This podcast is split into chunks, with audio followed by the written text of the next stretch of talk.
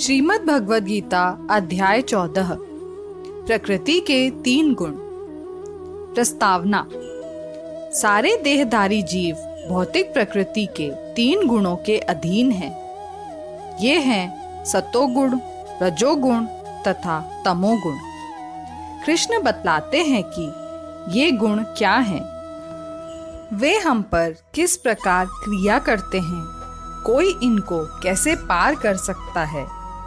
और दिव्य पद को प्राप्त व्यक्ति के कौन कौन से लक्षण हैं? अध्याय चौदह। भगवान ने कहा, अब मैं तुमसे समस्त ज्ञानों में सर्वश्रेष्ठ इस परम ज्ञान को पुनः कहूँगा, जिसे जान लेने पर समस्त मुनियों ने परम सिद्धि प्राप्त की है। इस ज्ञान में स्थिर होकर मनुष्य मेरी जैसी दिव्य प्रकृति को प्राप्त कर सकता है। इस प्रकार स्थित हो जाने पर वह न तो सृष्टि के समय उत्पन्न होता है और न प्रलय के समय विचलित होता है। हे भरत पुत्र ब्रह्म नामक समग्र भौतिक वस्तु जन्म का स्रोत है और मैं इसी ब्रह्म को गर्भस्थ करता हूँ। जिससे समस्त जीवों का जन्म संभव होता है। तुम यह समझ लो कि समस्त प्रकार की जीव योनिया इस भौतिक प्रकृति में जन्म द्वारा संभव हैं और मैं उनका बीज प्रदाता पिता हूँ। भौतिक प्रकृति तीन गुणों से युक्त है। ये है सतो, रजो तथा तमोगुण हे महाबाहु जब शाश्वत जीव प्रकृति के संसर्ग में आता है तो वह इन गुणों से बंध जाता है। सतोगुण अन्य गुणों की अपेक्षा अधिक शुद्ध होने के कारण प्रकाश प्रदान करने वाला और मनुष्यों को सारे पाप कर्मों से मुक्त करने वाला है। जो लोग इस गुण में स्थित होते हैं, वे सुख तथा ज्ञान के भाव से बंध जाते हैं। हे कुंती पुत्र, रजोगुण की उत्पत्ति असीम आकांक्षाओं तथा तृष्णाओं से होती है। और इसी के कारण यह देहदारी जीव सकाम कर्मों से बंध जाता है। हे भरत पुत्र, तुम जान लो कि अज्ञान से उत्पन्न तमोगुण समस्त देहधारी जीवों का मोह है।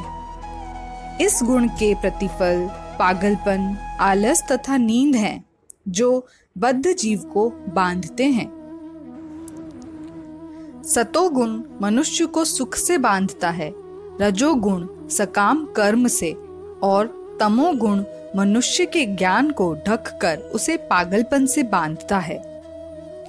हे भरत पुत्र कभी कभी सतोगुण, रजोगुण तथा तमोगुण को परास्त करके प्रधान बन जाता है तो कभी रजोगुण सतो तथा तमोगुणों को परास्त कर देता है। और कभी ऐसा होता है कि तमोगुण सतोगुण तथा रजोगुणों को परास्त कर देता है। इस प्रकार श्रेष्ठता के लिए निरंतर स्पर्धा चलती रहती है। सतोगुण की अभिव्यक्ति को तभी अनुभव किया जा सकता है जब शरीर के सारे द्वार ज्ञान के प्रकाश से प्रकाशित होते हैं। जब रजोगुण में वृद्धि हो जाती है तो अत्यधिक आसक्ति, सकाम कर्म, गहन उद्यम तथा अनियंत्रित इच्छा एवं लालसा के लक्षण प्रकट होते हैं। जब तमोगुण में वृद्धि हो जाती है तो अंधेरा, जड़ता, प्रमत्तता तथा मोह का प्राकट्य होता है।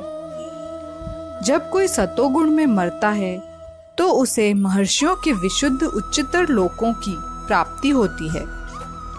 जब कोई रजोगुण में मरता है तो वह सकाम कर्मियों के बीच जन्म ग्रहण करता है और जब कोई तमोगुण में मरता है तो वह पशु योनि में जन्म धारण करता है। पुण्य कर्म का फल शुद्ध होता है और सात्विक कहलाता है।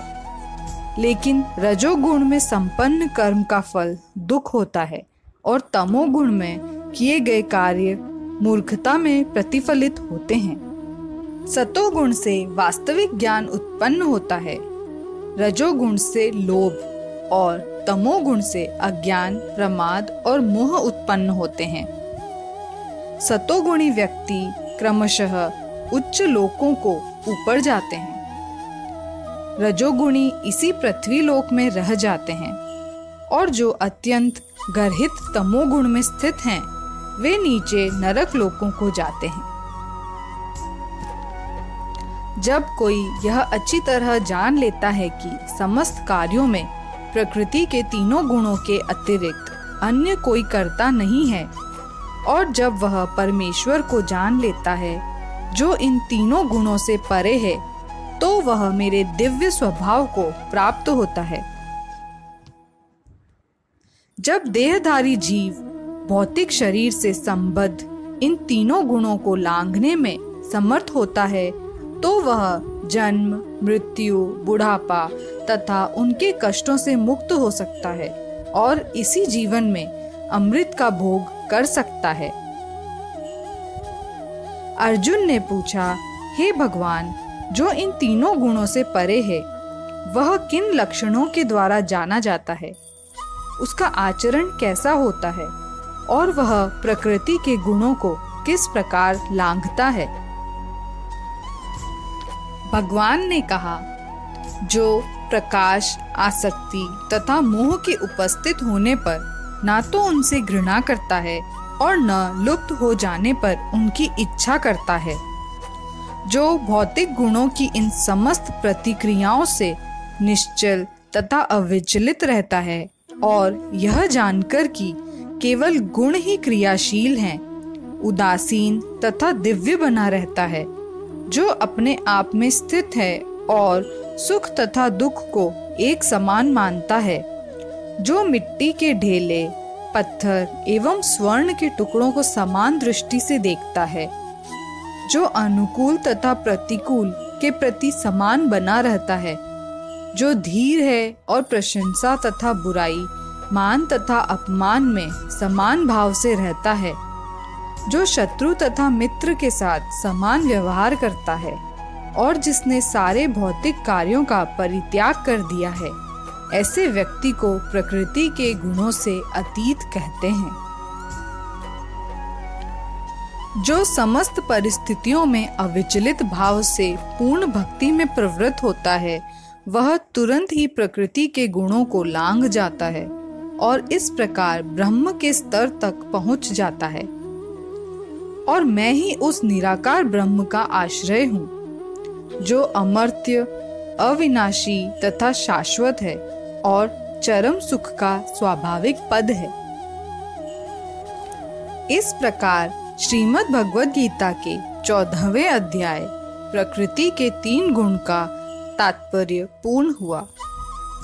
जय श्री कृष्ण